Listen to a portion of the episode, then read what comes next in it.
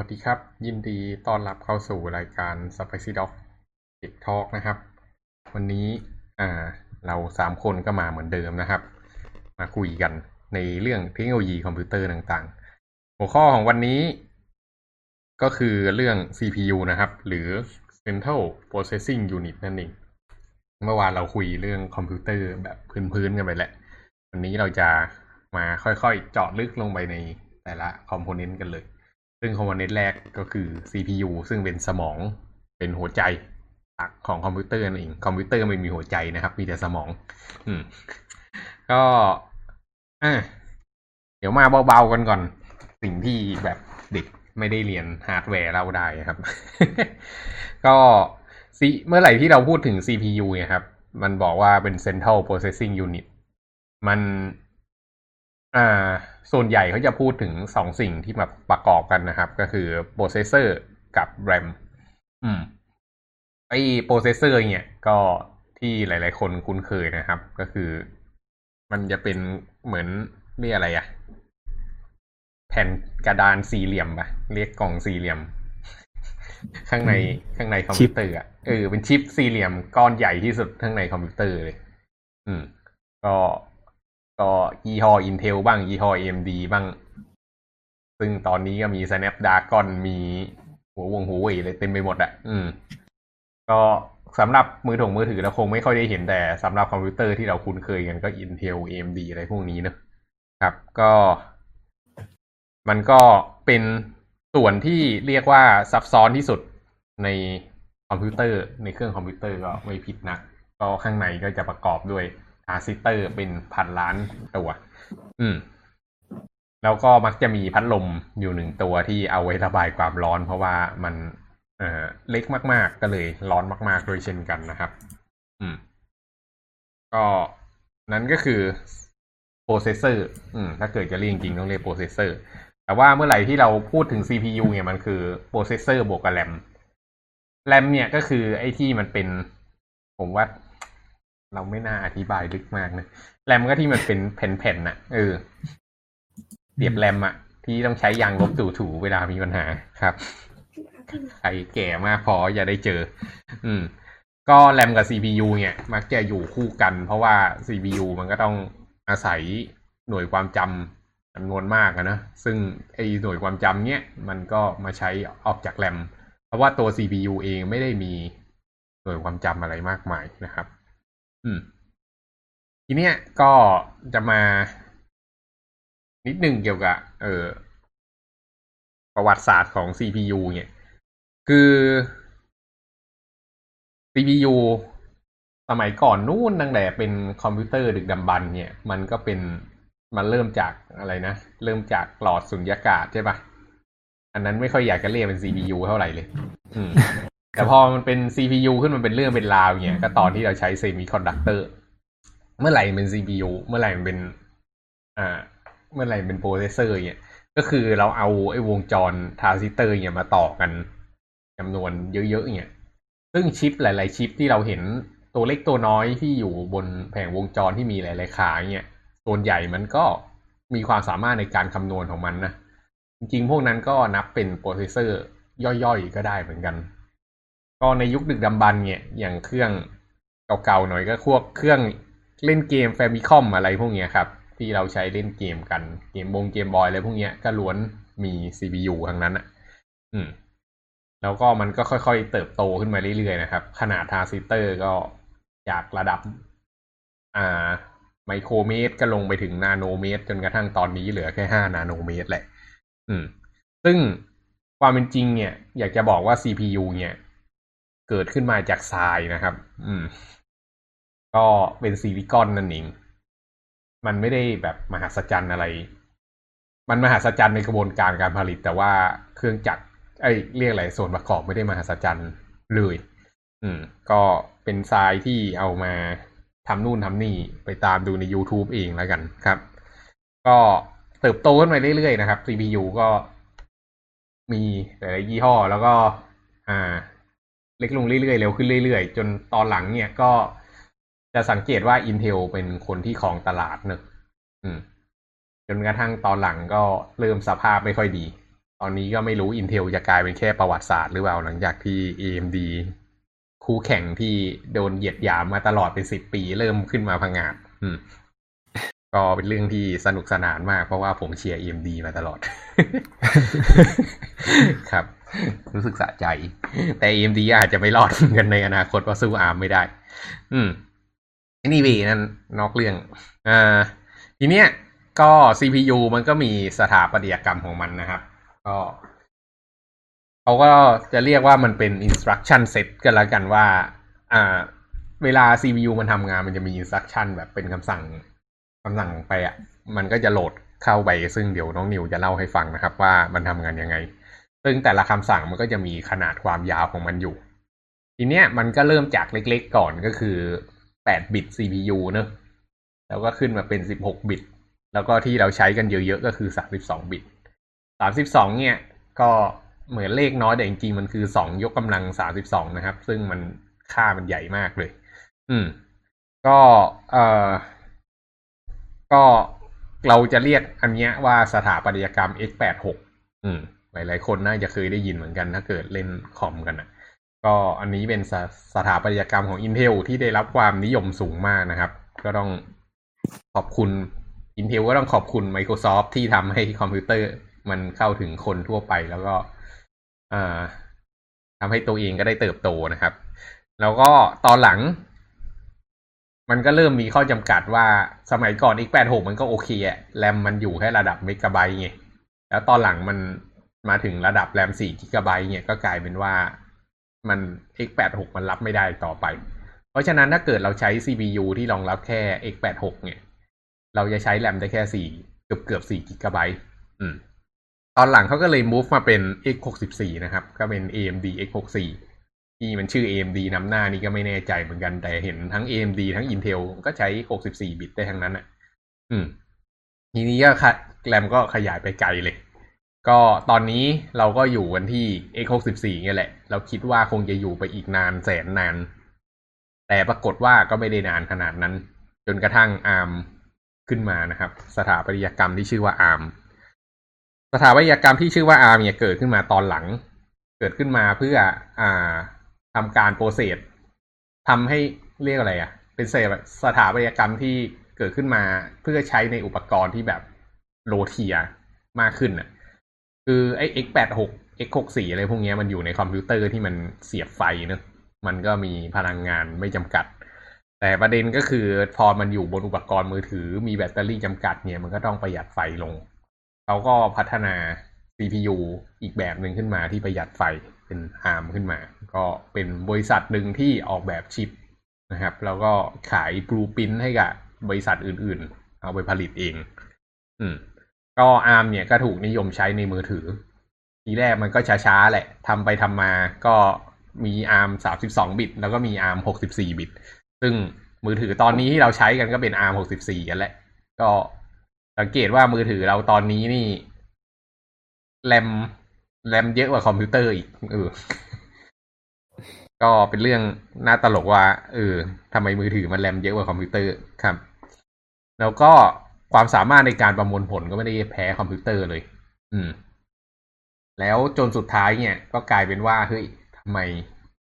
พวกบริษัทที่ผลิตคอมทั้งหลายเนี่ยก็เริ่มถามว่าเออทำไมเราต้องไปซื้อ Intel ต้องไปซื้อ AMD เสียค่าเลิขสิทธิ์ X86 ให้มันตลอดวะทำไมเราไม่ซื้อ ARM มาทำเองก็เริ่มเห็นว่า Microsoft นะครับ ก็เริ่มมี Surface ที่รันบน ARM ได้ซึ่งห่วยมาก อืม ก็ หวังว่ามันจะดีขึ้นเร็วๆนี้ครับ แล้วก็ของอ่า Apple ก็แน่นอนมี M1 เนอะก็นี้ก็โมไปแล้วเมื่อวานว่ามันยิ่งใหญ่มาก M1 ตัวนี้ครับ ก็ใช้ ARM เหมือนกัน แล้วผมก็เชื่อว่า ARM เนี่ยน่าจะเป็นอนาคตของ CPU เลยทีเดียว อืม นั้นก็สถาปัตยกรรมคร่าวๆนะครับ มีใครอยากเสริมอะไรไหมครับ ทำไมอาร์มมันถึงทำไมพี่แก๊ปถึงคิดว่าอาร์มมันเป็นอนาคตครับ อืม เอ่อ น้องเชื่อไหมครับว่า Open Source คืออนาคต เชื่อครับเหตุผลคล้ายๆกัน อืม คือของที่มันมีลิขสิทธิ์อะแล้วคนมันต้องจ่ายเงินซื้อมา เพื่อใช้งานเขาอะ กับของอีกอันหนึ่งเราไปซื้อบูปินมาแล้วเราผลิตเท่าไหร่ก็ได้อะด้วย Economic of Scale แบบหลังมันย่อมดีกว่าใช่ไหม อืมครับแต่แต่นั่นก็หมายความว่าบริษัทที่จะเอา อืม หมายความว่าบริษัทที่จะเอาไปใช้มันก็ต้องแบบมีศักยภาพพอที่จะแบบผลิต CPU เองได้ด้วยหรือเปล่าครับอืม มันจะมีอยู่สองส่วนเนอะส่วนที่หนึ่งก็คือบริษัทที่ผลิต CPU อืม ซึ่งมันก็จะเป็น มันก็จะมีพวก Snapdragon อะไรพวกเนี้ย แล้วก็จะมีพวกอะไรวะไอพวกยี่ห้อจีนทั้งหลายหลายๆยี่ห้ออะ อืม ก็พวกนั้นก็ผลิต CPU ได้ อ่าซัมซุงอีกตัวหนึ่ง อ่า เขาเรียกอะไร Exynos ป่ะ Exynos ครับเออเอ็กซ์นอตเออ Exynos ก็ CPU ที่หลาย ๆ คนด่า อืมแต่ Apple ก็ทำของตัวเองใช่ปะครับ แปลว่าอะไร แปลว่าไอ้พวกบริษัทพวกนี้มันก็สัตว์ผลิต CPU ได้แหละ ถูกปะอืมทีนี้สมมุติคนจะใช้ CPU คือใครอะตัวอย่างที่ง่ายที่สุดนะอะ Raspberry Pi อะสมมุติเรามี Raspberry Pi อยู่ เราอยากจะให้มันประมวลผลได้ เราก็ไปซื้อชิป ARM มาหนึ่งตัว อืม แล้วก็มาเสียบบนบอร์ดของเรา เราก็เราก็ต่อวงจรบาบาใส่ลงใส่แรมอะไร เราก็ได้คอมพิวเตอร์หนึ่งตัวเลยเป็น Raspberry Pi เนอะในราคาแค่ไม่ถึงพันบาทอะ อืม เพราะฉะนั้นความจริงคือคนที่จะใช้อาร์มได้ไม่ได้แปลว่าเขาต้องมีศักยภาพพอที่จะไปซื้อบูปินและผลิต CPU เอง เขาอาจจะไปซื้อ CPU จากเจ้าอื่นก็ได้ อืม แล้วก็มาประกอบบนบอร์ดตัวเอง อืม อืม แต่ว่าก็คืออืมอ่าครับ แต่ว่าก็อ่าอ่าอ่าเอาเอาก่อนเอาก่อนก็ก็คือเหมือนกับว่าแบบ สมมุติว่าคือหมายถึงว่าเอ่ออาร์มันก็จะแบบ CPU บนอาร์มันก็จะพัฒนาเร็วกว่าพวกที่มันใช้ x 6 4 x 8 6ใช่ไหมครับ เพราะว่ามันไม่ได้เปิดให้คนทั่วไปเข้าไปใช้ เข้าไปใช้ได้ครับ เออมันพูดยากว่า มันจะโตเร็วโตช้าไปกว่ากัน เนี่ย อืม เรื่องของเรื่องก็คือเท่าที่พี่เข้าใจอันนี้พี่อาจจะเข้าใจไม่ถูกก็ได้นะครับอ่าคือ ARM อะมันขาย blueprint ออกมา แต่มันสามารถเอาบูปินไปต่อยอดเองได้ด้วยอะอืมมันก็มี room ให้ต่อยอดไง แล้วเป็นเวลานั้น ARM เขาจะออก blueprint ของเขาเวอร์ชั่นใหม่ออกมาเรื่อยๆ ที่มันแบบดีขึ้นอะ อืม ซึ่ง ARM อะมันจริง ๆ มันเป็นคนกำหนดมาตรฐานไว้ว่า ถ้าเกิดจะออกแบบ CPU ให้ออกแบบอย่างเงี้ย แล้วก็ใช้ instruction set อย่างเงี้ยในการสั่ง CPU ที่มันออกแบบมา แล้วมันก็เปิดใครจะใช้ก็ใช้ อืมนั่นคนที่จะใช้ไอ้ตรงฝั่งซอฟต์แวร์ตรงเนี้ยก็คือผู้ผลิต OS ใช่ไหมเออ ที่เขาจะต้องทำตัวคอมพง compile อะไร ให้มัน compat กับ ARM เนอะอืมครับ ครับ ก็ แล้วพี่ก็ไม่แน่ใจนะว่าทำไม ARM เนี่ย สามารถพัฒนา register ไอ้ไอ้พัฒนาทรานซิสเตอร์ไปได้ตัวเล็กมากกว่า พวก x86 อืมอืม อันเนี้ยไม่ชัวร์เหมือนกัน แต่พี่ค่อนข้างเชื่อลึกๆว่าความ simple มากกว่า มันทำให้มันไปได้ไกลกว่า เหมือนกับมันได้เรียนรู้ความผิดพลาดของพวก x86 พวกนี้มาแล้วแล้วมาออกแบบทีหลังอะ อืม อืม ปรากฏ ARM เองออกแบบก่อน อันนี้ไม่ไม่ไม่ชัวร์เหมือนกันอย่า อย่าเอาไป reference ครับ อืม อืมแต่แต่เพิ่งเพิ่งมาเห็น ARM ตอนหลังๆ นี่เองนะหลังจากที่มือถือมันมากันเยอะๆเนี่ยอืม ตอนแรกมันห่วยมากนะมันมันไม่ดีเลยครับเพิ่งมาดีตอนหลัง มันจะเป็นการแบบ แบบเออเขาเรียกว่าไงนะเป็นการเบนดิ้งด้วยป่ะครับ แบบว่าแอปไหนที่รันบน โทรศัพท์ได้อาจจะมารันบนคอมได้ง่ายๆ ขึ้นอะไรเงี้ยโอ้นี่เกิดขึ้นแน่นอนเลยครับ รอดู M1 ได้เลยของ Apple อะ อืม อืม ใครที่บอกว่า Mac แบบมีโปรแกรมน้อยนะ เดี๋ยวอืม Apple รอดูได้เลย รับรองไม่เกินสองปี ถ้าเกินสองปีให้เหยียบหน้าเลยอะ อืม แอป iPhone แอป iPad พวกเนี้ยแม่งจะมา run บน Mac ได้เว้ย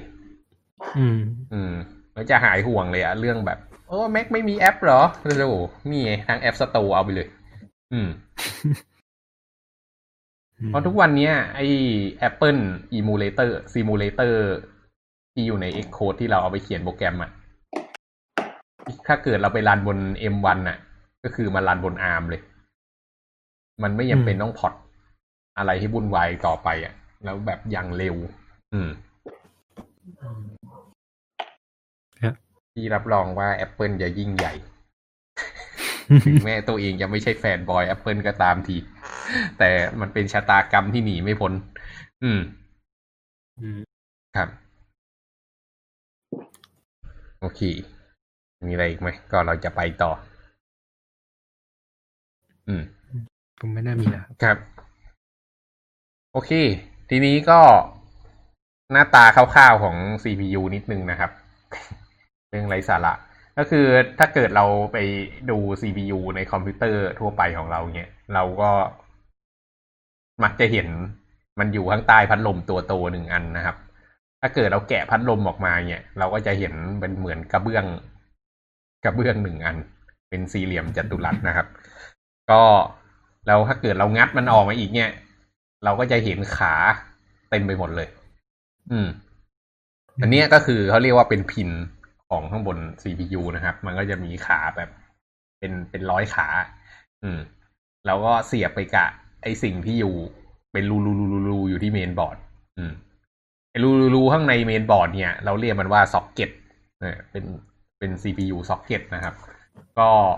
ทีเนี้ยมันก็จะมีมาตรฐานซ็อกเก็ตของมันอยู่ ถ้าเกิดใครคิดจะไปประกอบคอมเองเนี่ย ก็ต้องไปดูว่าไอ CPU ที่จะซื้อมาใช้เนี่ยเป็นซ็อกเก็ตแบบไหน ยิ่งรุ่นใหม่ยิ่งแรงขึ้นเรื่อยๆเนี่ยมันก็ซ็อกเก็ตมันก็ยิ่ง เอ่อยิ่งยิ่งขาเยอะขึ้นเรื่อยๆครับ แล้วก็อ่าอะไรอะ จะบอกว่าไอเมนบอร์ดเนี่ย motherboard กับไอ processor ที่เราจะใช้เนี่ย มันจะต้องเป็นซ็อกเก็ตแบบเดียวกัน ไม่งั้นมันก็เสียบกันไม่ได้เนอะแล้วก็พวก pin ของใต้ CPU นะครับ อยากจะบอกว่ามันเป็นทองคำนะ เออ เคยรู้ไหมทำไมเป็นทองคำมันเคยรู้แต่จำไม่ได้แล้วครับอืม มันมันสวยแบบเฮ้ยทำกันเลยล่ะเมลรู้ไหมเมย์ทำไมเป็นทองคเป็นทองคำหมอำอืม เหนี่ยวนำความร้อนเหรอไม่มีอีกจนำไฟริงฟ้าๆสารที่นำไฟฟ้าได้ดีที่สุด คือเงิน ถูกต้องปะใช่ คทรัอบงคำไม่ได้เป็นอันดับหนึ่งซะด้วยซ้ำ อืม อืม ทั้งๆที่เงินถูกกว่าทำไมก็ถึงใช้ทองคำนี่เป็นความรู้รอบตัว อืม มันทนความร้อนเยอะกว่าเหรอเฮ้ยไม่ไม่เหตุผลก็คือเพราะทองคำมันไม่ออกซิไดซ์ครับ อืมอ่าอืมอืมมันไม่เป็นสนิมครับ ถ้าเกิดอืมเป็นเงินเนี้ยมันก็มันก็จะขึ้นสนิมเนอะมันก็จะทำให้ความสามารถในการนำไฟฟ้าลดลงอืม หรืออือมหลาย ๆ ครั้งเราเห็นพระพุทธรูปเนี่ย เป็นสีเขียวๆไหนไหนบอกว่าทองคำไม่ขึ้นสนิมไงอันนั้นมันคือทองเหลืองไม่ใช่ทองคำอืมครับ ทองเหลืองกับทองคำคนละอันกันนะอืมครับ ก็นั่นแหละเหตุที่มันเป็นทองคำก็เพราะว่า เออมันไม่ขึ้นสนิมนั่นเอง แล้วก็เวลาที่ถอด CPU ออกมานะครับ ระวังให้ดี อย่าไปโดนขามันแล้วทำมันงอเลยนะเว้ย เมื่อไหร่ที่ทำขาหักไม่ได้ขาเดียว อันนั้นคือแบบชิบหายเลยอะก็อืมเตรียมทิ้งได้เลย อืม แล้วถ้าเกิดอยากได้ทองคำนะครับ ก็ไปแกะคอมเก่าๆมา แล้วไปเลาะขามันออกมา แล้วก็จะได้ทองคำปริมาณเท่าเท่าเท่าขี้เล็บ อืม ก็มันจะมีพวกโรงงานที่หาพวก อุปกรณ์คอมพิวเตอร์เนี่ยเราก็เอา CPU พวกเนี้ยไปแกะออก อืม แล้วก็มาหลอมเป็นทองคำเขาก็ได้ทองคำกันเป็นเรื่องเป็นราวเหมือนกันนะอืมอืมครับอะโอเค ต่อมานะครับ ก็มาดูข้างใน CPU กันบ้าง ข้างใน CPU เนี่ยก็จะมีอ่าสิ่งที่หลักๆอะ่ะ มันก็จะมีสิ่งที่เขาเรียกว่า control unit มี ALU มี register มี cache ซึ่งเดี๋ยวอันนี้เดี๋ยว นิวจะเล่าไหมอืมอะพี่พี่แกมเล่าก่อนกันนะอ๋อพี่เราก่อนใช่ไหมโอเคครับ โอเค ทั้งใน CPU นะครับ หลักๆ ที่ดู YouTube มาเมื่อกี้ ดู YouTube มาเล่าอีกที ก็คือยังมีสี่ส่วนหลัก ส่วนที่หนึ่งเนี่ยเขาเรียกว่า Control Unit ก็เป็นส่วนที่เอาไว้เป็นศูนย์บัญชาการว่าตกลงเราจะทำอะไร ก็เป็นส่วนที่เอาไว้ต่อกับแรมด้วยเนอะอืม ตัวนี้ก็จะเป็นพวกตัวที่เอาไว้เฟชข้อมูลออกจากเมมโมรีเอาข้อมูลกลับไปเขียนลง memory พวกเนี้ย นอกจากอ่า มันมันมันคือไอเนี่ย มันคืออะไรวะ มันคือนิวเคลียสข้างในเซลล์อะหรือเป็นศูนย์บัญชาการกลาง แล้วก็ทีเนี้ย เวลาที่มีคำสั่งมาเนี่ย ให้คำนวณตัวเลขมันจะไปต่อใน component อีกตัวหนึ่งที่เขาเรียกว่า ALU อันนี้ก็เป็นอีก หัวใจของ CPU เลยมันก็คืออ่า ALU เนี่ย ย่อมาจาก Arithmetic Logic Unit นะครับ อืม ก็เป็นตัวไว้คำนวณคณิตศาสตร์นั่นเอง ก็ส่วนใหญ่ก็แค่ บวกเลขอะไรพวกนี้แหละ อืม ซึ่งตอนหลังมันมันมันคอมพิเคทกว่านี้มาก อืม แต่เอาเป็นว่ามันสมมุติเอาไว้บวกเลขก็แล้วกันครับ มันเอาไว้ทำ match operation อืม ก็แน่นอนมันก็จะต้องมี input กับ output เนอะ ถามว่า input มันมาจากไหน input มันก็จะอ่ามาจาก control unit เนี่ยแหละ อืม แล้วก็อีกส่วนหนึ่งของ input เนี่ย มันก็จะมาจากส่วนที่เรียกว่า register ซึ่งเดี๋ยวเราจะพูดต่อ อะแล้วทีเนี้ย แต่ละคล็อกที่มันผ่านไปเนี่ย มันก็จะมี input วิ่งเข้ามาที่ ALU นะครับ แล้วมันก็จะออกไปเป็น output output ก็จะถูกเขียนไว้ใน register อีกทีเหมือนกัน อืม ทีนี้อีกส่วนหนึ่งที่สำคัญมาก ๆ เลย ที่จะครบองค์และก็คือ register นะครับ register เนี่ยก็คือเป็นเหมือนหน่วยความจำข้างใน CPU เป็นเป็นเหมือนไฟกระพริบข้างใน CPU นั่นแหละ อืม อันเนี้ยก็เอาไว้เก็บข้อมูลเก็บตัวเลขต่างๆ ที่มันคำนวณอยู่ณจุดจุดๆนั้นน่ะ อืม ก็เป็นเก็บไว้เป็นแค่ temporary นะครับ อืม ก็มีไซส์แบบเล็กมาก ๆ เลย ขนาด ระดับ K อะอืมแต่ถึงแม้ว่ามันจะขนาดระดับ K เนี่ย แต่ว่าความเร็ว performance มันสูงมาก อืม register ความเร็วก็เท่ากับความเร็วคล็อกของ CPU อะ อืม เพราะว่าทุกๆ ทุก ๆ ครั้งที่มันมีคล็อกในการประมวลผลเนี่ย มันก็คือต้องเขียนข้อมูลลง register นั่นเอง อืม แล้วก็ เวลาที่มันเขียนข้อมูลบน register เสร็จอะไรพวกนี้ครับ มันก็จะมีคำสั่งประมาณว่าให้เอาเซฟกลับไปลงแรมอะไรพวกนี้เนอะซึ่งอันนั้นก็คือจบงาน ในแต่ละรอบ หลักๆก็คือมันดึงข้อมูลมาจากแรมทำการดีโคดแล้วก็คำนวณแล้วก็เซฟกลับลงไปในแรมอืม ส่วนใหญ่ก็จะเป็นประมาณนี้ แต่ว่าทีเนี้ย ถ้ามันจะต้องไปต่อแรมทุกรอบเนี่ย มันก็จะช้า เพราะว่าแรมมันไม่ได้เร็วถึงขนาด CPU นะครับ มันก็จะมีหน่วยความจำอีกประเภทหนึ่ง ก็คือเป็นแรมเหมือนข้างใน CPU เอง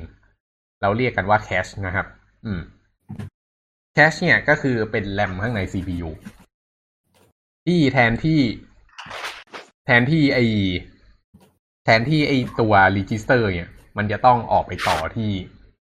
ที่แรมข้างนอกอะ่ะต้องต่อผ่าน bus มันก็จะ save ข้างข้างใน cache อืม cache มันก็จะเก็บเฉพาะข้อมูลที่มันมีมีการใช้งานบ่อยๆอะเออข้างใน CPU เพื่อที่ว่าเวลาที่จะใช้งานตรงเนี้ยก็สามารถดึงออกไปจาก cache ได้เลย ซึ่ง cache เนี่ยก็มีหลาย level อีกนะครับ ก็มี cache level หนึ่งซึ่งขนาดก็จะเล็กมากจะอยู่ระดับ K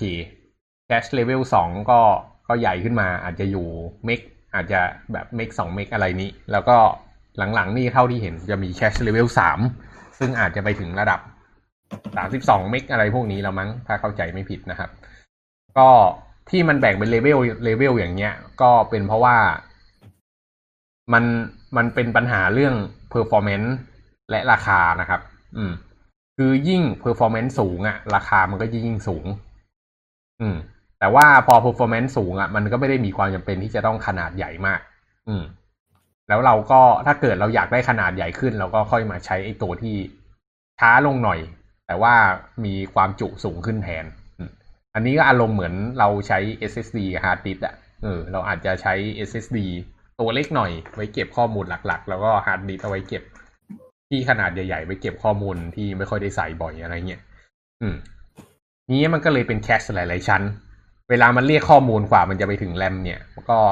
ส่วนใหญ่มันก็มักจะติดแคชอยู่ตรงนี้นั่นแหละ แล้วพอมันอยู่ที่แคชข้างในตัว CPU เองเนี่ย มันก็เลยทำงานเร็วมากๆ อืม เพราะฉะนั้นเนี่ยถ้าเกิดจะดูที่ CPU ว่าตัวไหนเร็วไม่เร็วนะครับ หนึ่งปัจจัยนอกจากความเร็วคล็อกแล้วเนี่ย ให้ไปดูที่เรื่องแคชชิ่งด้วย ว่า CPU ที่เราซื้อมาความเร็วแคชเท่าไหร่ เอ้ยไม่ใช่ขนาดของแคชจะเท่าไหร่ อ่า รู้จักไอ้นี่ไหมอ่า Intel Celeron อืม เคยได้ยินไหมเออเคยครับ เป็นเขาเรียกอะไร เป็น เป็น CPU ยาจก อืม ก็เป็น CPU ของ Intel ตัวล่างที่สุดนะครับ พวก Celeron เนี่ย หลาย ๆ คนจะรู้สึกว่า เฮ้ย จริง ๆ แล้ว i3 คือตัวที่ล่างสุดไม่ใช่หรอ i3 อะ i5 i7 i9 เนี่ย อืม i3 คือตัวที่ล่างสุด จะบอกว่าจริง ๆ ไม่ใช่ i3 เนี่ยก็ถือว่าแรงแหละ ที่มันห่วยไว้จริง ๆ คือ Celeron อืม ถ้าเกิดไปดูที่ Celeron จริง ๆ นะครับ ซึ่งตอนนี้ส่วนใหญ่เขาจะไปใส่ในไอ้พวกคอมพิวเตอร์แบบ all in one อะคอมพิวเตอร์ตั้งโต๊ะที่มีจอจอเดียว อืม อืม ก็มันราคาถูก อืม แต่ถ้าเกิดเราไปดู clock เนี่ยความเป็นจริง clock แม่งไม่ได้แพ้ i3 เลย อืม แต่สิ่งที่มันแพ้ถ้าเกิดไปดูจริงๆนะครับ คือขนาดของ cache เว้ยเออ Celeron เนี่ย ขนาดของ cache มันจะน้อยมาก ในขณะที่ไอ้พวก CPU i3 ขึ้นไปพวกนี้สังเกตว่า cache มันจะใหญ่ขึ้นเรื่อยๆ เพราะฉะนั้น cache เนี่ยเป็นปัจจัยสำคัญปัจจัยหนึ่งนะที่ทำให้ CPU ราคาแพงอืมครับ อืม ก็ประมาณนั้น โอเค ต่อมาทีเนี้ยก็จะมาลงลึกกันถึงเรื่องว่า เออ อนนี้เราดูรอบๆแหละ เราจะมาดูกันว่าทีเนี้ย CPU มันทำงานยังไงกันบ้างเนอะอืมอืมนี้ก็เดี๋ยวนิวเล่าให้ฟังนะครับ ได้ครับโอเคเปิดรูปแรกเลยก็ได้ อืมก็ขอเล่าก่อนนะครับ ว่าเดี๋ยวผมจะเริ่มเล่าตั้งแต่แบบ เราคราวที่แล้วเราแบบ หลังจากเราเขียนโปรแกรมใช่ไหมครับ เราก็คอมไพล์เป็น assembly เนอะอืมอืมแล้ว แล้วทีนี้ผมจะเล่าต่อไปว่าเอ้ยแล้วจากตัว instruction ที่เป็นรูปแบบของ assembly เนี่ยอืมที่เป็น add ที่เป็น store อะไรพวกเนี้ยครับอืมเราเอาไปทำงานจริงๆยังไง CPU มันเอาไปใช้ยังไงอืมครับ มันจะแบ่งเป็นสองสเตจใหญ่ๆนะครับ ก็เป็นการ fetch กับการ execute อืม CPU ครับ มันจะมีเขาเรียกว่าเป็น pointer ตัวหนึ่ง ที่เรียกว่า PC หรือโปรแกรม counter อืมไอโปรแกรม counter เนี่ย คือหลังจากเราโหลดอืมตัว instruction set นั้นแหละเข้ามาใน main memory แล้วเนี่ยอืมโปรแกรม counter ครับ จะมีหน้าที่ชี้ไปยัง instruction ถัดไป อืม อืม ตัวเนี้ยก็จะเก็บ address ไว้อืมพอพอพอ APC นี้เก็บ address แล้วเนี่ยอืมมันก็จะส่ง address นะมันก็จะส่ง instruction ใน address นั้นนะครับอืมมาให้ใน register ตัวหนึ่งที่เรียกว่า IR จะเห็นว่า IR อยู่ทางขวาครับเออเนี่ย อืมอ่า IR ย่อมาจาก instruction register ครับ ตัวนี้ก็จะทำหน้าที่เก็บตัว instruction นั้นไว้อืม instruction นี้ก็ยังเก็บในรูปแบบของของ assembly code อยู่ครับอืมยังไม่ได้เป็น signal อือืมมหลังจาก fetch เสร็จเนี่ย มันจะทำการ execute ครับอืม execute เนี่ย IR จะส่ง instruction นะครับ ไปให้ decoder decoder ที่อยู่ด้านบนเห็นไหมครับอืมอืมตัว decoder เนี่ย ก็จะทำการแปลง instruction นั้นน่ะเป็นข้อมูล ที่เป็น signal ครับอืมจะมีอยู่สองส่วนใหญ่ๆก็จะเป็นแบบ control signal กับกับตัว data signal ครับอืม control signal เนี่ยมันก็จะวิ่งเข้าหาตัว มันจะวิ่งเห็นลูกศรด้านบนใช่ไหมครับมันจะวิ่งขึ้นไปอืมแล้วก็มาเข้าในเนี้ยมันจะเข้าอยู่สองส่วนหลัก ๆ ก็คือเข้า MUX หรือหรือไม่ก็เข้าตัว ALU control signal ครับ ว่าเราจะบอกว่าให้ instruction เนี้ยมันทำการบวกลบอืม หรือว่าทำการเข้าเกตอะไรก็แล้วแต่ อืม อืม ตัวเนี้ยจะเป็นการเลือกฟังก์ชันการทำงานของ ALU อืม ครับ อืม ก็ อันนี้คือการทำงานคร่าวๆง่ายๆครับ พอทำงาน instruction นี้เสร็จก็จะ PC ก็ PC ก็จะส่ง instruction ถัดไปให้ IR แล้วก็วนไปอย่างเงี้ยเรื่อยอืมๆอืม แล้วทีนี้ข้อมูลต่างๆ ครับ มันจะมันก็จะเก็บไว้ในไอ register ที่ที่เป็น R ศูนย์นะครับ จุดๆ ลงมาเนี่ยอืม อืมอืมอันนั้นนะคือ register เป็นจุดที่เอาไว้ทดครับอืมอ่าส่วนเหล่านี้ทั้งหมดอะโปรแกรมเมอร์สามารถเขียนได้นะครับอืมคือเราสามารถระบุเลยเลยว่าแบบ ให้ register ตัวเนี้ย เก็บอะไร อืม เราสามารถระบุได้เลยว่าให้หลังจากอันเนี้ยให้ PC ไปชี้ตรงไหนต่ออะไรเงี้ยครับ อืม เป็นการแบบจำ instruction ได้เลยอืมอืม อันนี้ก็เป็น อันเนี้ยมันเป็นหลักการทำงานของการเขียน for loop ในภาษา C นะครับ อืมมันจะเป็นการจำ instruction หรือ break ก็จะเป็นการทำแบบนี้เหมือนกันก็คือเราเปลี่ยนแทนที่ PC จะไปชี้ตัวต่อไป เราเปลี่ยน PC ไปที่ instruction ถัดอื่น ๆ แทนอืมอันนี้ก็เป็นการเบรกในภาษา C ครับ อืมอืม ทีนี้มาดูตัวที่น่าสนใจนะครับ ก็คือ อ่าเอามาดูการคำนวณก่อนแล้วกันอืมจะเห็นว่า ALU เนี่ยมันมีขาเข้าสองขาใช่ไหมครับ คือ A อืมกับ B อืมอันเนี้ยคือโอเปแลนเนาะอืม ก็คือมีสองตัวเอามา อาจจะมาบวกลบคูณหารกันเนี่ยอืมแล้วก็จะออกมาเป็น Y ครับ ครับ คือทุกอย่างเนี่ย ในรูปเนี่ยมันเป็นมันเป็น processor ที่แบบ เป็น processor แรกๆอะมันจะมี bus bus เดียว อืมคือเวลาเราจะส่งข้อมูลอะ เราต้องทำทีละทีละรอบอะครับอืมคืออันแรกอะเราก็สั่งแบบ สมมติข้อมูลอยู่ใน R0 ใช่ไหมอืมเราสั่ง R0 ลงไปใน bus ก่อนอืมแล้วก็สั่งไอตัว x ก็ได้ครับ ตัว x read bus เข้ามา ตัว x ที่ต่ออยู่กับ mux อะอืมอืม เพื่อเก็บข้อมูลตัวเนี้ย เป็นตัวแรกเก็บไว้ก่อน ต่อมาเราก็สั่งสมมติอีกตัวหนึ่งที่จะเอามา operation มาอยู่ใน R1 แล้วก็ R1 ลงบัตอืม อืม ครับ ทีนี้ก็สั่งอีกคำสั่งหนึ่งก็คือสั่ง select อะครับ ให้มันไปเลือก x แล้วก็สั่ง ALU อะให้มันทำการ add สมมตินะครับ มันก็จะ add จากไอ้ตัว x อะกับ ข้อมูลที่อยู่ในบัส อืม อืม ลงมาเป็น ลงมาเป็นตัว y อืมใช่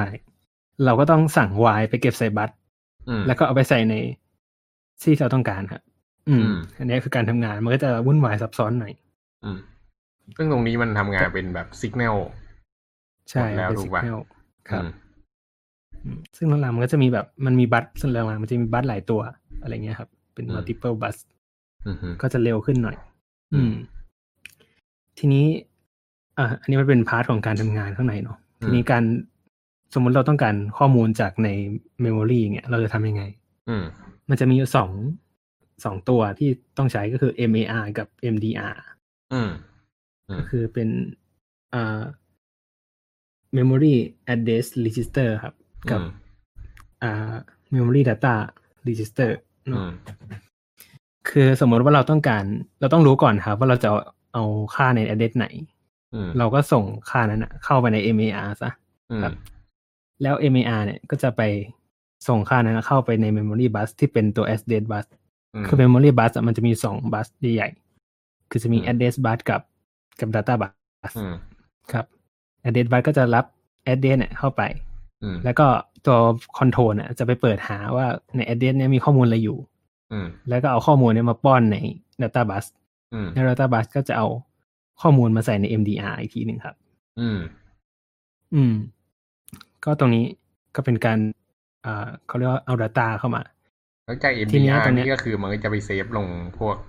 register พวกนี้ใช่ไหม ใช่ครับ คือมันก็จะพอเสร็จแล้วมันก็จะอยู่ใน MDR นั่นแหละ อืมอ๋ออยู่ในสมมติเราจะ MDR แล้วถ้าใช่จะเอาสมมุติออกมาใช้อะ เราต้องมาป้อนใส่ bus แล้วก็เอา bus ใส่ register อีกทีนึงครับ อ๋อโอเค อืม อืมทีนี้ตรงนี้มันก็จะเป็นแบบ คือการการการดึงข้อมูลอะ มันช้ามันช้ามากครับอืมถ้าเราต้องมารอการดึงข้อมูลอะ มันก็จะแบบ มันก็ดูไม่ make sense ใช่ไหมครับอืมมันก็จะมีกระบวนการที่เราแบบ เราปล่อยมันเลย ปล่อยให้มันโหลดข้อมูล เราก็ไปทำงานอย่างอื่นก่อน แล้วพอมันเสร็จแล้วก็ยิงอินเทอร์ลับมาให้ CPU รู้ว่า เออ มันเสร็จแล้วนะ อะไรเงี้ยครับ อืม อืมตรงนี้ก็จะช่วยประหยัดเวลาได้ครับอืมอืมอันนี้เป็นคร่าวๆครับครับทีนี้อ่า รูปที่สองเลยก็ได้ครับโอ้กดผิด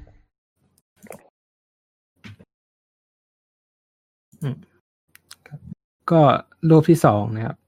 อันนี้จะให้ดูเฉยๆว่าที่มันเรียกว่า Central Processing Unit เนี่ย มันมียูนิตหลายตัวอยู่ในนี้อืมนะครับก็ก็ที่เห็นก็มี instruction unit integer unit อะไรพวกนี้ใช่ไหมครับ อืม อืม ไอที่เราพูดมาทั้งหมดอะมันแค่ integer unit นะครับ อืม อืม ส่วนที่เหลือมันก็จะมันก็จะมีการทำงานของมันเองเนาะอืมแล้วมันก็จะมีบัสภายในที่จะส่งใช้ส่งข้อมูลระหว่างยูนิตเราเนี่ย อืม เป็น internal bus แล้วบัสตัวนี้ก็จะต่อออกไป external bus ข้างนอก เพื่อที่จะไปต่อกับพวกเป็น memory อะไรพวกนี้อีกทีหนึงครับ อืม อืม ทีนี้ย้อนกลับไปสักนิดนึงครับ ไอ้รูปเมื่อกี้ครับอืมตรง MUX อะครับอืมเห็นไหมอืม MUX เนี่ย มันจะมีมันจะมีตัว select ใช่ไหมครับอืมเลือกระหว่าง x กับ constant สี่อืมอืม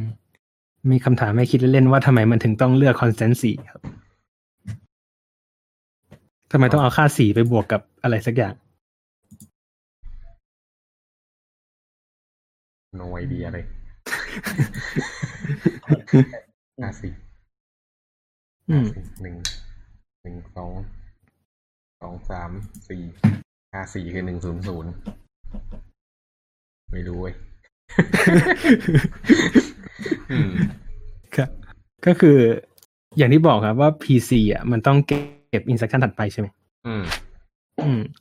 ทีทีเนี้ยพอเราโหลด PC ใส่ใน AR แล้วอะอืมเราก็ไม่ต้องเอาเราจะอัปเดต PC ยังไงครับอืม ไอตัว constant 4นี่แหละจะเป็นตัวช่วยอัปเดต อืม คือเราก็เอา PC มาใส่เป็นตัว X อะ แล้วเราก็เอา select mu- multiplexer อะเป็น constant 4แล้วก็บวกกัน อะไรเงี้ยครับ เอ้ยไม่ใช่ไม่ใช่เอาเอา PC ไปใส่ในบัส แล้วก็เลือก multiplexer เป็น constant 4แล้วก็ไปบวกกับ PC คือในรูปเนี้ย CPU ที่มันใช้อะ มันหนึ่ง instruction อะ มันห่างกัน4บิตมอ๋อครับ ก็คือ constant สี่คือสี่บิต ใช่ มันเป็น half word อ๋อ processor ครับ อืม แล้วแล้วก็คือถ้าเกิด ถ้าเกิดเป็น CPU ที่ instruction กว้างกว่านี้มันก็จะเป็น constant เท่านั้นน่ะเหรอ ใช่ใช่อืมอืมจริง CPU จริง ๆ CPU แบบ64บิตอะ มันก็สร้างจาก CPU 32บิตก็ได้เหมือนกันนะครับอืมเราก็แค่ทำคำสั่งนั้นนะสองรอบอะไรเงี้ยอืมต่อกันอืม ส่งไปสองรอบแทนที่จะส่งรอบเดียว อืม อืม มันก็จะมีแบบ32บิตแท้เทียมอะไรเงี้ยอืม ครับอืมอืม ประมาณ มีคำถามอะไรไหมรูปนี้อีกไหมไม่ไม่ไม่ไม่ก็ไม่น่ามีนะครับไม่มีเลย อืม โอเค อืม ครับ ไม่มีอะเข้าใจ ก็ขั้นต่อไปต้องไปต่อวงจรเองแล้วแหละอืมอืมตัววงจรมันก็คือเป็นการแบบเอาเกรดมาต่อกันนั่นแหละครับอืมอืมเราสามารถสร้างสร้าง ALU ง่ายๆก็ได้ครับแปลว่าอืมเราคิดยังไงก็ได้ สมมติว่า ALU เราจะมีแค่แบบบวกกับลบเนี่ยอืมเราก็เอาเกรดมาต่อกันให้มันเป็นบวกกับลบให้ได้ก็นั้นกลายเป็น ALU แล้วแล้วก็มีฝั่งขาเข้าที่เป็น selector อะอืมว่าเป็นฟังก์ชันไหนอืมแล้วก็ฝั่งขาออก กับอ่าฝั่งขาออกที่เป็น output data กับ input data ขาขาเข้าแค่นั้นเองอืมครับจริงมันก็ถ้าเป็น simple CPU อะออกแบบไม่ค่อยยากหรอกครับ เราสามารถออกแบบเองได้ อืมอืมแต่ CPU ณปัจจุบันอะมันไม่ได้มีแค่นั้นแล้วอะอืมอ๋อมัมันนมันมันบียอนความเป็นมนุษย์ไปแล้วไอ CPU ปัจจุบันนี่ใช่มันแทบจะใช้คอมพิวเตอร์ออกแบบไปหมดแล้ว อืมอืมครับ ก็ จริงๆ แล้วถ้าเกิดใครอยากจะลงไปเล่นอยู่เอ่อ logic gate เองนะ ก็ความเป็นจริงไม่ต้องไปต่อวงจรเองก็ได้ มันมีพวกอืม simulator ให้เล่นบนเว็บนะอืม เราก็สามารถเอา logic gate เนี่ยมาต่อกันได้ ก็ทำ input output พวกนี้ไป แล้วก็บอกไฟเปิดไฟปิดอะไรพวกเนี้ย แล้วก็เราสามารถรวม gate เป็น เป็นอะไรเขาเรียกอะไรเป็น CI ป่ะไอ IC ป่ะเออ เป็น IC ของเราเองได้เป็นเกตของเราเองได้อะไรพวกเนี้ยอืมอืมเราสามารถออกแบบมันเกมีตได้อย่างออนไลน์เลย อืม อืมคือมันมีโปรแกรมที่ที่ผมเคยใช้มี Proteus ครับ ลองไปใช้ดูได้ อืม Proteus มันจะแบบมันจะมี IC ทุกอย่างเลยอะอืมมียันไอเนี่ยไอบอร์ด Arduino board ครับ อืม อืมอืมครับแล้วก็เอามาลากสายวงจรเข้าไปอะไรเงี้ย อืม สามารถทะสร้างแบบ คอมพิวเตอร์เครื่องหนึ่งได้เลยในนั้นนะอืมอืมแล้วไม่ต้องกลัวแบบลัดวงจรด้วยเออไม่ต้องกลัวลัดวงจรนะว่าทำไปไม่ได้ของเอามาใช้เป็นชิ้น simulate ได้อย่างเดียว อืม อืมครับที่เล่าเป็นเรื่องเป็นราวเนี่ยไม่ไม่ได้ ไม่ได้เคยทำหรอกนะครับ นิวน่าจะเคยทำนะผมไม่เคยทำอืมเขียนโปรแกรมอย่างเดียวครับสายคอมสาย อืม อืม ครับ โอเค นิวมีคำถามอะไรไหมครับ ไม่มีแต่แต่เคยไปอ่านในเว็บมันจะมีเรื่องแบบไปไลน์ของ CPU อะไรเงี้ย อืม อืม ไปไลนิ่งครับ ครับ มันก็คือที่แบบว่ามันจะมี instruction fetch instruction decode execute memory access ก็คือตัวเดียวอะที่นิวพูดปะใช่ครับ มันถ้าเป็นสเตทฟูฟูมันจะมีสี่อันใช่ไหมครับมันจะมี F D E W คือมันจะมีขั้นตอนการเฟดอืมการ decode execute แล้วก็การ write back ก็คือแบบไล่กลับไปที่ memory อะไรเงี้ยอืม อืม ซึ่งถ้า CPU มันใช้มันมีส่วนยูนิตที่แยกกันตรงเนี้ย มันจะสามารถทำคือแทนที่คำสั่งแรกอะสมมติมันเฟดคำสั่งแรกมาแล้วใช่ไหมครับอืมขั้นตอนต่อไปคือการ decode ใช่ไหมอืมทีเนี้ยไอตัวทุตัวที่มันใช้เฟดอะมันจะว่างงานอยู่ อือืมมเราก็ เอาเฟดไปเฟดคำสั่งถัดไปมาได้เลยแทนที่จะต้องอืมมารอ decode execute ของคำสั่งแรกเสร็จอะอืมไม่ต้องรอก็ไปเฟดต่อได้เลย เพราะมันมันไม่เกี่ยวกันอยู่แล้วอะไรเงี้ยครับอืมอืม อืมมันจะเพิ่ม มันจะเพิ่มแบบ มันจะทำให้หนึ่งขอกทำได้หลายอย่าง ใช่ใช่อืมมันมันจะเพิ่มเวลาเสร็จงานโดยรวมมากขึ้นนะอืมอืมต้องลดสิ่งนี้เพิ่ม อ่าใช่ใช่ลดลดอืมอืม เพราะมันมันเหมือนกับว่าหนึ่ง instruction อะ มันจะต้องทำสี่สี่ขั้นตอนเนอะอืม เป็นอย่างน้อยป่ะใช่อืมสครับ ส่วนใหญ่จะเป็นอย่าง อืม แต่ว่าถ้าอืมถ้าเกิดเราสามารถทำสี่ขั้นตอน อันที่หนึ่งไปทำขั้นตอนต่อไป อันที่สองก็ทำขั้นตอนก่อนหน้าเนี่ยแล้วก็ไล่ไล่ไปเรื่อยๆมันก็จะทำสี่อย่างพร้อมกันเป็นเหมือนพาราเรลเนอะอืม อืมครับแต่ทีนี้มันก็มันก็จะมีปัญหาอีกบางทีแบบ มันจะมีเขาเรียกว่าอะไร อาจจะมีแบบ data dependency อย่างเงี้ยอืมสมมติว่า instruction เนี้ยต้องรอรอข้อมูลจาก instruction อื่นอะอืมอืมไปไลน์จะมีปัญหาแหละอืมเราต้องมานั่งหาแบบวิธีการแก้ไขอะไรเงี้ยครับอืมตัวไปไลน์ตรงนี้ อืมครับอาจจะต้องมามีการเรียงใหม่ เพื่อให้แบบมันไม่มันทำได้อะไรเงี้ยอืมครับ อืม Speaking of parallel อืม ก็เลยนึกถึงว่าเราไม่ได้เล่าไปเรื่องหนึ่งก็คือเรื่อง CPU core อืม อืม ครับ ก็คุยเลยแล้วกัน อืม ก็อ่าสมัยก่อนนะครับ ถ้าเกิดใครได้จับคอมพิวเตอร์เร็วๆเนี่ย ก็จะได้จับตั้งแต่ยุค Pentium สอง Pentium สามทันไหม อืมทัน Pentium fourอะอ๋อทีทัน Pentium four กัน อืม ครับอืมก็ Pentium four เนี่ยก็เริ่มเริ่มมีความแบบ อะไรนะเขาเรียกว่า hyper thread ป่ะ ขึ้นมาได้อืม ก็แต่ว่าก่อนหน้านั้นน่ะอ่าคือ CPU มันโดยโดยจริงๆแล้วอะมันเขาเรียกว่ามันมี core เดียวเนอะก็คือมีแกนแกนแกนกลางที่เอาไว้ประมวลผลของมันนะอันเดียว แล้วมันก็มีอืมความเร็ว clock ของมันอยู่ อืม ก็ ก็สมัยก่อนก็แบบ CPU ตั้งแต่ระดับร้อยเฮิร์ตอะไอ้ร้อยเมกะเฮิร์ตจนขึ้นมาทางถึงระดับกิกะเฮิร์ตนะครับ ก็มันก็เร็วขึ้นเร็วขึ้นเรื่อยๆ ยิ่งเร็วขึ้นเท่าไหร่ ยิ่งขอบเยอะขึ้นเท่าไหร่เงี้ยความร้อนก็ยิ่งเกิดขึ้นเท่านั้น ก็ยิ่งใช้ไฟเท่านั้นนะครับ อืม จนกระทั่งมันก็ติดแคปของความร้อน อืม ยิ่งขอบเยอะความร้อนยิ่งสูง อืม พอมันร้อนเกินไปปุ๊บ มันก็มีปัญหาระบายความร้อนไม่ทัน คนก็ยังดันทุลังพยายามจะเอาน้ำมาระบายความร้อนนู่นนี่บ้าง นั่น แล้วก็เอามาโอเวอร์คล็อกอะไรก็ว่าไป ซึ่งสุดท้ายมันก็กินไฟอีกอะอืม แต่ว่าถ้าเกิดเราพิจารณางานที่เราใช้กันดีๆเนี่ยมันไม่ได้เป็นงานที่ต้องใช้ core เดียวอะ มันมันไม่ได้เป็นงานที่แบบ core เดียวมันจะคำนวณเร็วอะ มันเป็นงานส่วนใหญ่เราจะใช้ YouTube เล่น เอ้ย เราจะใช้คอมเล่นมัลติมีเดีย ใช้เล่นเกมใช้ surf net พวกเนี้ย ซึ่งมันครับมีงานหลาย ๆ อย่างที่ทำอยู่ background ได้ แล้วก็งานบางส่วนก็มาอยู่ข้างบน foreground ก็คือพวก interactive อะไรพวกนี้ต้องเห็นว่ามันแบบคลิกแล้วติดนิ้วอะไรอย่างนี้ แต่งานบางอย่างที่แบบไป fetch เว็บก็ไปทำข้างหลังได้ ซึ่งถ้าเกิดมันเป็น core เดียวมันก็ต้องมีการทำ context switching ก็คือสลับงานนู่นสลับงานนี้ทำนะครับเราก็จะสังเกตว่า CPU ที่มันมี core เดียวเนี่ย มันก็เหมือนจะช้า อืมอืม ตอนหลังเขาก็เริ่มมี concept ประมาณว่า เฮ้ย แหมทำ multithreading หน่อยก็แล้วกันทำเขาเรียกว่าเทคโนโลยี hyper-thread นะครับ ก็ปรากฏปรากฏขึ้นน่าจะครั้งแรกที่ Intel อ่า Pentium 4 ก็ที่ที่จำได้เพราะว่ามันเป็นคอมพิวเตอร์เครื่องแรกของผม อืม อืม ก็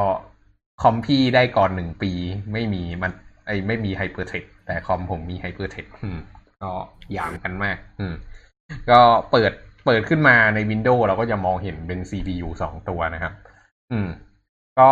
อ่าอันนั้นก็คือมันสามารถทำงานเป็น parallel กันได้ ระดับประมาณหนึ่งแหละ แต่ว่า hyper-thread มันเป็นเทคโนโลยีที่มันยังไม่ได้เป็นสองคออะมันยังเป็นคอเดียวอยู่ แค่มันสามารถทำสองงานได้พร้อมกันเฉยๆอืม ทีเนี้ยต่อมามันก็มีการอินพูว่าเฮ้ยความเป็นจริง user มัน ใช้คอเดียวก็พอแล้ว แล้วก็งานแบ็กกราวก็ไปใช้คออื่นทำเขาก็เลยเริ่มพัฒนา CPU ออกมาให้เป็นสองเป็นหลาย ๆ คอ มันก็จะเกิดยุคของ Core 2 Duo ขึ้นมา อืม ทันกันใช่ไหมแบบอะอันนี้ผมมี อันนี้ผมมีเลยโคตรที่ Core 2 Core 2 Duo ตอนนั้นแบบ โอ้โห CPU สองคอคุยกันใหญ่เลย แล้วตอนนั้นก็จะเถียงกันเรื่องโอ้มึงมัน CPU สองคอ แต่กูนี่สอง CPU เออมึงจะมี มึงจะมีคนที่แบบบ้านรวยอะซื้อเมนบอร์ดที่มี CPU สองตัว อืมอ๋อครับ ไม่รู้แม่งไปรวยมาจากไหน อืมแม่งสุดท้ายแม่งก็ใช้เล่นเกมไม่ต่างกันนะอืมแต่นั่นแหละสุดท้ายมันเกิดเป็น Core 2 Duo ขึ้นมานะครับ ก็คือ CPU กระเบื้องแผ่นเดียวมีคอสองคอ อืมอืมทีเนี้ยก็กลายเป็นว่า เวลามันมีงานเข้าไปเนี่ย งาน foreground เนี่ยก็คืองานพวก GUI ต่างๆ มันก็ render ที่หนึ่ง core เนอะ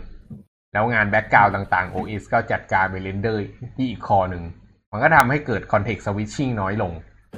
ก็จะสังเกตว่าเหมือนคอมมันจะเร็วขึ้นแต่จริงๆ ไม่ได้เร็วขึ้น อืม แต่นี้เนี่ยมันก็กลายเป็นว่า เฮ้ยอ่าเรียกอะไรอะความเป็นจริงเราไม่จำเป็นจะต้องให้ clock มันสูงขนาดนั้น เราลดความเร็ว clock ลงมาก็ได้ อืม ไอ้ Pentium 4 ที่ผมใช้เนี่ย ความเร็วแบบสามกิกะเฮิรตซ์อืม แต่ว่าอืมพอขึ้นมาเป็นคอ2 Duo เนี่ย ความเร็วตกลงมาลงลงมาเหลือสองกิกะเฮิรตซ์อืม แต่ว่าดันทะลึ่งรู้สึกเร็วกว่า อืม ทีนี้พอเป็น core 2ปุ๊บ ก็เดี๋ยวก็มี core 2บวก multi เอ้ยเขาเรียกcore 2บวก hyper-threading อีก ทีนี้ก็เป็นสี่เป็นสี่ thread พ ร้อมกันเนอะอืม มีสอง core แต่ทำได้สี่ thread ทำได้สี่อย่างพร้อมกัน แล้วมันก็เบิ้ลขึ้นมา ก็คอมตัวต่อมาของผมที่ประกอบเองก็เป็น AMD ที่มีสาม core ก็ประหลาดมากปกติเขาควรจะเป็นเลขคู่ไอ้นี่เป็นเลขคี่ อืม แต่ที่ซื้อมาเพราะมันราคาถูก อืม ก็มาใช้ก็เล่นเกมก็ปกติดีก็เร็วดี ทุกวันนี้ก็ยังเปิดได้อยู่เลย อืม แล้วก็อืมขึ้นมาเป็นสี่คอ สี่คอหกคอแปดคอสิบหกคอสามสิบสองคอหกสิบสี่คอครับ แล้วก็ถ้าเกิดเป็น CPU ที่ป่าเถื่อนมากๆ ตอนนี้ก็คือไปถึงร้อยี่สิบแปดคอแล้ว แต่ตั้งแต่สิบหกคอขึ้นไปเนี่ย ไม่ใช่ CPU ที่เราใช้กันตามบ้านแหละอืมอืมจะเป็น CPU แบบพวกเครื่องเซิร์ฟเวอร์อะไรพวกเนี้ย ถ้าเกิดเป็น Intel เขาจะเรียกตระกูลพวก Xeon นะครับ อืม ตัวละเป็นหมื่นอะ ถ้าเกิดใครไปเดินพันทิปแล้วใครถือกล่อง Xeon นี่แบบโอ้โหโคตรเท่อะอืม แล้วก็เคยเคยเห็นอยู่ อืม ก็เป็น CPU ของเซิร์ฟเวอร์นะครับ CPU พวกนั้นไม่ใช่ว่าแบบเฮ้ยมี core เยอะแล้วมันจะแรงไงคือมี core เยอะหมายความว่ามันทำงานหลาย ๆ อย่างได้พร้อม ๆ กัน แต่ว่าความเร็ว core มันอาจจะไม่ได้สูงมากก็เป็นไม่ได้เหมือนกันนะครับ อืมอืมเพราะฉะนั้น ถ้าเกิดมาใช้งานตามบ้านเนี่ย ก็อาจจะต้อง balance หน่อยอาจจะต้องการความเร็ว clock เยอะหน่อย แต่ว่าจำนวน core ไม่ต้องมากขนาดนั้น แต่ที่เขาต้องผลิต core มากันเยอะๆเนี่ย เพราะว่างานบางอย่างเช่น โดยเฉพาะพวกงานเซิร์ฟเวอร์เนี่ยมันให้บริการผู้ใช้พร้อมกันหลาย ๆ คน อืมพวกนั้นน่ะเขาไม่ต้องใช้คอกสูงมากก็ได้ แต่ว่าเขาต้องใช้คอเยอะๆเพื่อให้มันทำงาน ให้ผู้ใช้หลายๆคนพร้อมๆกันได้ อืม ก็ นนั้นก็ Intel นะครับ แล้วก็ AMD ไม่แน่ใจไอ้พวก CPU server มันชื่ออะไรนะ ไม่ไม่รู้เลยครับเออ AMD ไม่ใช่ไลเซนใช่ไหมรู้สึกไลเซนไม่ใช่ไม่ใช่ไลเซนมันจะเป็นของตามบ้านอะ อืม ใช่ใช่แล้วยังมีอีกตัวหนึ่งขึ้นต้นด้วยตัว E หรือเปล่าไม่รู้อืมอืม ครับเขาก็เขาก็มีของเขา อืม แล้วก็นั่นแหละ ก็ส่วนใหญ่เพื่อความง่ายเนี่ยเขาก็จะออกแบบให้แต่ละคอมันมีความ อ่า มีความเร็วเท่าๆกันเนอะไม่ใช่เรียกความเร็วเขาเรียกความถี่ อืม เป็นความถี่เท่าๆกัน แต่ตอนหลังก็เริ่มสังเกตว่าเอ้ยความเป็นจริงเราไม่มีความจำเป็นจะต้องให้ ให้ให้มันเท่ากันน่ะความเป็นจริงแล้วมันอาจจะมีงานส่วนใหญ่มัน CPU ที่ user ใช้อะ มันแทบจะเป็นศูนย์หนึ่งเปอร์เซ็นไม่เกินสิบเปอร์เซ็นต์น่ะ ที่ user เปิดอยู่ปกติ อืม เพราะฉะนั้นความเป็นจริงเราทำคอเล็กๆ มาก็ได้ อืม แล้วก็ปกติก็ให้ใช้คอเล็กๆ เป็นคอที่ประหยัดพลังงาน แล้วก็มีคอใหญ่ๆ ที่เอาไว้ประมวลผลหนักๆ อืม อันนี้เขาจะเรียกพวกเป็นสถาปัตยกรรมแบบเป็น asymmetric อะ ก็คือความเร็วคอไม่เท่ากัน อืม ก็จะมีคอเล็กคอใหญ่นะครับ ก็สังเกตดูว่าในมือถือสมัยใหม่ ๆ เนี่ย แล้วก็ชิปคอมพิวเตอร์สมัยใหม่ ซึ่ง M1 ก็อยู่ในนั้นด้วย มันก็จะมีคอเล็กกับคอใหญ่ อืม ซึ่งปกติมันก็จะใช้งานเฉพาะคอเล็กเพื่อให้ประหยัดพลังงานนะครับ ก็ทำให้แบตแบบอยู่ได้ทั้งวันอะ อืม แล้วเมื่อไหร่ที่ประมวลผลหนักๆถึงจะไปเปิดใช้งานคอใหญ่ เพื่อให้มันทำงานได้เร็วขึ้น อืม นี่ก็คือสิ่งที่เกิดขึ้นตั้งแต่อดีตจนถึงปัจจุบันเรื่อง จำนวนคอข้างใน CPU นะครับ อืมอืมแล้วก็นอกจากนั้นน่ะ ตอนนี้ CPU ก็เริ่มจะมีอะไรหลาย ๆ อย่างเข้าไปผสมข้างใน ก็แรก ๆ มันก็จะมีแต่ CPU เนอะแล้วก็มีการ์ดจอแยกออกมาข้างนอก ตอนหลัง Intel ก็พยายามเอาไอเนี่ย เอาการ์ดจอไปใส่ข้างใน CPU ตัวเอง อืม แล้วก็พยายามจะออกแบรนด์ตัวเอง ชื่อ Sentino ป่ะเออ อืม Sentino คือบอกว่า เออ ตัวเดียวมีทุกอย่างใช้ของ Intel สามองค์ประกอบ อืม แต่ว่าก็มันก็ค่อยๆ พัฒนามาเรื่อยๆ จนกระทั่งตอนเนี้ยไอ้การ์ดจอที่อยู่ข้างใน CPU เองเนี่ยก็ก็แรงมากๆแหละ แต่ก็ยังไม่พอสำหรับการเล่นเกมนะ อืม ก็ ไอ้การ์ดจอที่พูดถึงเนี่ยก็คือ GPU อืมเขาเรียกว่า Graphic Processing Unit นะครับ อืม ซึ่งก็ถูก embed ลงไปใน CPU เรียบร้อยเขาเรียกเป็น all in one chip นะครับ เป็น APU อืม แล้วก็ตอนหลังก็เริ่มมีหน่วยแบบ neural network เออเป็นเรียกอะไร เป็น neural processing unit เข้าไปอยู่เพื่อทำ AI เออ มีเริ่มมีการเอาแรมของ Apple กับเอาแรมเข้าไปอยู่ข้างในนั้นนะอืม แล้วก็มีพวกตัวดีโคดวิดีโออะไรพวกนั้นอะตอนนี้ก็กลายเป็น CPU ก็เป็นวงจรที่มีแบบแทบจะทุกอย่างเข้าไปอยู่ข้างในตัวมันเอง เพื่อประสิทธิภาพในการประมวลผล อืม อืม ครับ ก็เป็นชิปสารพัดประโยชน์ไปแหละตอนนี้ อืม ก็ ถ้าถ้าเมื่อก่อนเนี่ยครับที่ CPU มันมี core เดียวอืมมัน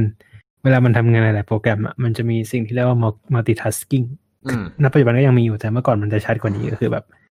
แทนที่เราจะ run process หนึ่งให้เสร็จไปเลย แล้วไปทำ process สองอะมันจะ run แบบนี้ครับ มันจะ run แบบ process หนึ่งนิดนึง แล้วก็ลงมาทำ process สองนิดนึงอืมแล้วก็ลงไป process สามนิดนึงอืมคือทำให้ตัวเขาเรียกว่าอะไรความรู้สึกของผู้ใช้อะมันมันรู้สึกว่าทุก process มันทำงาน อืมพร้อมกันหมดอะอืม แต่จริงๆมันก็ทำงานเป็นระดับอยู่ดีอะครับครับอืมอันเนี้ยคือ multitasking อืมเราทำงานหลายงานพร้อมกัน โดยใช้ CPU แค่ core เดียวอืมอืม อืมแต่พอมีหลาย core มันก็จะมี concept เรื่องของ multi programming คือเราก็ run หลาย ๆ โปรแกรมอะครับ แล้วก็นั่นแหละ ก็คือแต่ละโปรแกรมก็จะอยู่คนละคอที่แตกต่างกัน อืม อืม ทีนี้ถ้าเราจะแบบรันเยอะเยอะกว่านั้นมันก็จะมีพวก multitasking เนี่ยไปช่วยอีกทีหนึ่ง คือหนึ่งคออาจจะรันหลายโปรแกรมแล้วก็สลับสวิตช์ไปอย่างเงี้ยอืมวนๆไปเรื่อยๆ เพื่อให้ผู้ใช้รู้สึกว่าแบบ เออทุกโปรแกรมมันทำงานอยู่นะอะไรอย่างเงี้ยครับอืมครับโอเค ก็ประมาณนี้ อืม มีคำถามอะไรไหมครับ อืมทำไมหนึ่งคอต้องมีสองเทรด ทำไมหนึ่งคอต้องมีสองเทรดหนึ่งคอมีสามเทรดไม่ได้หรออะไรอย่างนี้ป่ะ อืม แต่เดิมมันคือมีเทรดเดียวถูกไหมใช่ครับ ก็คือมันหมายถึงว่า thread มันมาเพื่ออะไร thread มันมาเพื่อทำให้มันทำงานพร้อมกันได้ อืม คือเทดครับ มันจริงๆมันก็คือ run thread ของโปรแกรมนั่นแหละคืออืมจำได้ไหมครับว่า process มันจะหนึ่งโปรแกรมมันจะแบ่งเป็น process ย่อยๆใช่ไหมครับอืมและหน่วยที่เล็กที่สุดของ process มันคือ thread อันนี้คือ thread ในโปรแกรมนะ thread ใน processครับ และไอ้ thread เราเนี่ยก็จะไป run บน thread ของไอ้พวก CPU นี่แหละครับอืมหนึ่ง thread per หนึ่ง time อะไรเงี้ยอืมครับ การที่มี multi-thread ก็คือสามารถ run ได้หลาย thread พร้อมกันครับอืมผมไม่แน่ใจว่า ผมว่าผมคิดว่าถ้าแบ่งเรียก core น่าจะแบ่งได้ แบบสี่ thread เงี้ยแปด thread น่าจะแบ่งได้ครับ แต่ถ้าเราแบ่งแบบสาม thread เนี่ย แต่ละ thread มันจะขนาดไม่เท่ากันหรือเปล่าผมไม่แน่ใจเหมือนกันนะไม่ปัญหามันคืองี้ ปัญหามันอยู่ที่ว่าหนึ่งคอทำไมถึงมีสองเทรดทำไมหนึ่งคอไม่มีมากกว่าสองเทรดไงหนึ่งคอตอนเนี้ยที่เราเห็นคือมีหนึ่งเทรดหรือสองเทรดป่ะครับ ครับ อืม เราไม่เคยเห็น CPU ที่มีสามเทรดนะตอนหนึ่งคอร์อันเนี้ยเคยเห็นอืมเคยเห็นไดอะแกรมอันหนึ่ง มึงเพิ่งเห็นเมื่อกี้บน YouTube แหละ มันเหมือนกับว่ามันมีเทรดเนี่ยแหละสองเทรดวิ่งเข้ามา ที่คอหนึ่งคอ แล้วมันก็เป็นเทรดวิ่งออกไปสองอันเหมือนกัน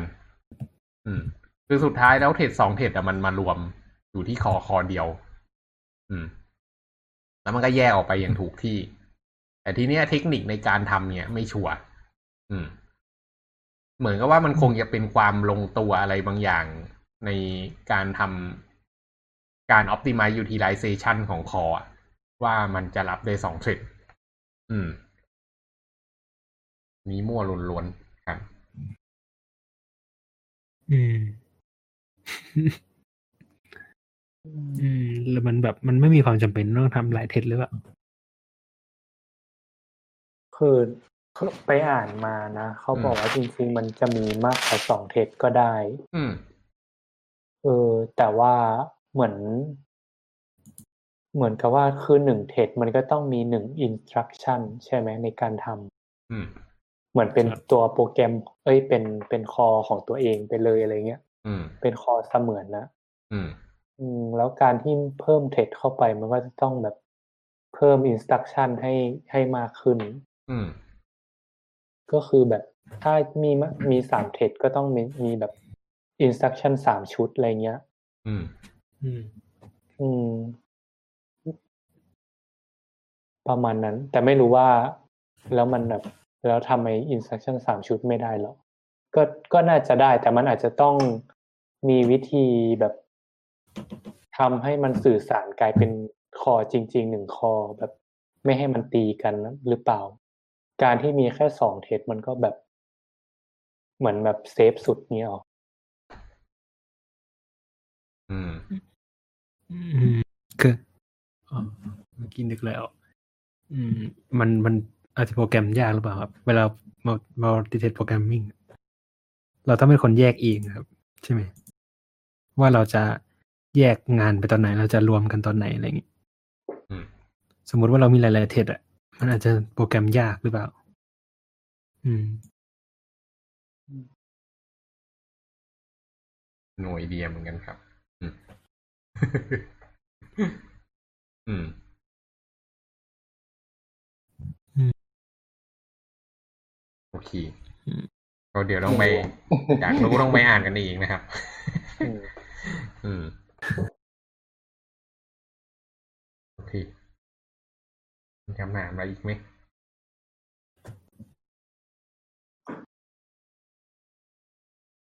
อืม โอเคเงียบแปลว่าไม่มีแหละ อืมอืมครั้งหน้าเราคุยอะไรกันต่อนะครั้งหน้าเราคุยกันเรื่องแรมไหมใช่ไหม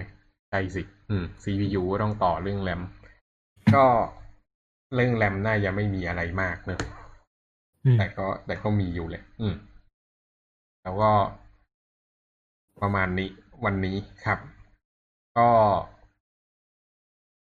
ลาแหละครับ วันนี้ รายการของเราก็น่าจะจบเท่านี้แหละ เราข้างหน้ากลับมาต่อกันเรื่องแรมนะครับ ซึ่งน่าจะเป็นวันอังคาร